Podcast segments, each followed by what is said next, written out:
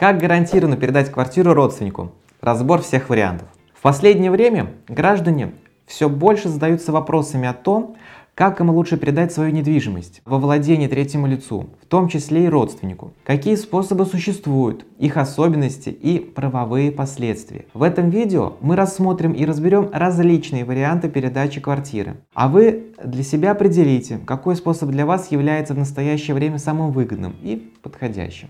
Смотрите наш видеоролик до самого конца, ставьте лайки и, конечно же, не забывайте писать свои вопросы в комментариях. В конце этого видео вас ждет наша Постоянная рубрика «Ответы на вопросы подписчиков». Ну что же, приступим.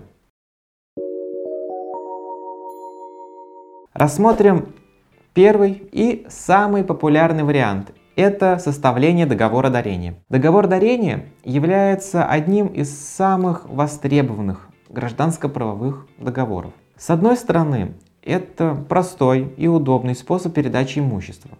А с другой стороны, он может послужить отличной альтернативой завещанию. По договору дарения одна сторона, даритель, безвозмездно передает или обязуется передать другой стороне, одаряемому, вещь в собственность, либо имущественное право требования к себе или третьему лицу. Другими словами, собственник имущества может как подарить его в настоящее время, так и сделать это в будущем. Например, родители обещают ребенку, что подарят ему квартиру, когда ему исполнится 18 лет. Следует обратить внимание, что обещание передать вещь требует обязательного письменной формы и должно содержать ясно выраженное намерение совершить в будущем безвозмездную передачу вещи или а, право конкретному лицу. Обещание подарить все свое имущество или часть всего своего имущества без указания на конкретный предмет дарения в виде вещи ничтожно. Отличительной особенностью данного способа передачи имущества является то, что дарение возможно произвести только при жизни собственника. Договор, предусматривающий передачу дара одаряемому после смерти дарителя, ничтожен, и к такого рода дарению применяются правила гражданского законодательства о наследовании. К тому же, при заключении договора дарения между членами семьи и или близкими родственниками, а именно между супругами, родителями и детьми, в том числе усыновителями, усыновленными дедушкой, бабушкой и внуками, полнородными и неполнородными братьями и сестрами. Никакие налоги не уплачиваются. Каким образом происходит дарение?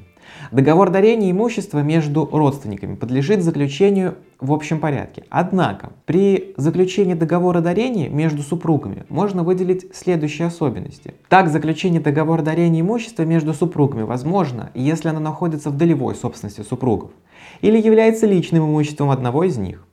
Если имущество находится в совместной собственности супругов, для заключения договора дарения в отношении такого имущества в зависимости от его вида, потребуется установить режим долевой или раздельной собственности. Для этого супруги вправе заключить брачный договор или соглашение о разделе имущества, соглашение об определении долей супругов в общей собственности, которое подлежит нотариальному удостоверению. Имущество, полученное одним супругом от другого по договору дарения, становится его личной собственностью. Таким образом, с помощью дарственной, учитывая все нюансы, можно легко передать недвижимость нужному человеку, не боясь при этом неугодных наследников. Кроме того, как мы уже выяснили, договор дарения оставляется при жизни, и вариантов оспорить его становится гораздо меньше. Однако, при этом даритель сильно рискует, поскольку теряет право собственности на переданную недвижимость. Перейдем ко второму варианту. Это составление завещания. Все наследуемое имущество при отсутствии завещания наследуется по очередям, каждый из которых призывается только при отсутствии или отказе от наследства предыдущей. Поэтому, если у наследодателя есть желание распределить свое имущество после смерти по-другому, например, подарить квартиру сестре, лишив кого-либо из наследников, то придется писать завещание. Завещание – это прижизненное изъявление лица, о распоряжении принадлежащего ему имущества после его смерти. Завещание, в свою очередь, по общему правилу составляется в нотариальной форме. Как и любая другая сделка, завещание имеет как преимущества, так и ряд недостатков. Плюсом в завещание относится то, что завещанное имущество переходит только после смерти завещателя. Пока наследодатель жив, квартира принадлежит ему. Второе – это возможность выдвинуть условия, обязательные для исполнения при принятии наследства. Третье. Возможность отменить или изменить завещание в любой момент. И последнее, четвертое. А, возможность завещать имущество любому лицу. Однако, как и любой другой вид сделок, завещание также имеет свои минусы. Завещание никак не спасет наследодателя и наследника от других родственников, которым по закону полагается так называемая обязательная доля. Если у наследодателя имеются долги, то, вступая в наследство, наследник вместе с имуществом принимает на себя обязательства по погашению долгов. И минусом для самого наследника является тот факт, что собственником завещанного имущества он сможет стать только после смерти наследодателя. Третьим вариантом передачи имущества является заключение договора купли-продажи имущества. Договор купли-продажи недвижимости между близкими родственниками заключается на общих основаниях, предусмотренных Гражданским кодексом Российской Федерации. Степень родства значения не имеет. Каждый человек вправе продать квартиру своей матери, отцу или другому человеку. Для продавца сделки купли-продажа выгодна тем, что он получает прибыль, передает недвижимость заведомо заинтересованному в покупке лицу. Для покупателя э, преимуществом заключается в том, что он не обязан платить с покупки НДФЛ в размере 13%. Может использоваться правом получения налогового вычета в размере 13% от стоимости недвижимого имущества. К минусам договора купли-продажи с родственниками э, можно отнести следующее это то, что продавец обязан уплатить НДФЛ в размере 13%, поскольку он получил доход от продажи. Однако а, следует учитывать тот факт, что если сделка купли-продажи совершена фиктивно, без реальной передачи денег, например, лишь с целью получения налогового вычета, то такая сделка может быть признана мнимой. Мнимая сделка, то есть сделка, совершенная лишь для вида, без э, намерения создать соответствующие правовые последствия, ничтожна.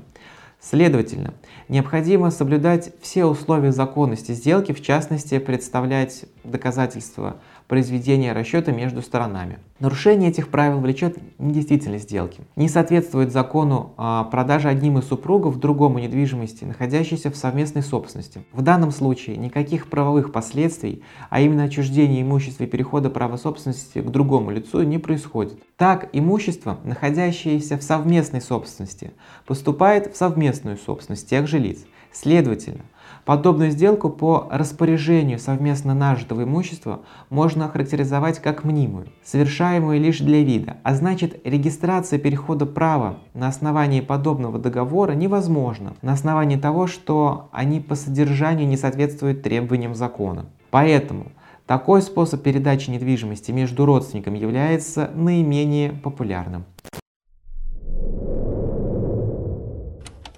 И, наконец, последний, четвертый вариант заключения договора рент. Есть еще один малоизвестный, но достаточно эффективный вариант для передачи недвижимости только одному лицу, а сохранением над переданным имуществом контроля. То есть это договор пожизненного содержания с иждивением. По закону рента позволяет передать недвижимость в собственность конкретному человеку, но при соблюдении а, важного условия. Плательщик ренты, тот, кому была передана недвижимость, обязан осуществлять пожизненное содержание с иждивением. Сюда включается обеспечение потребностей в жилище, питании и одежде.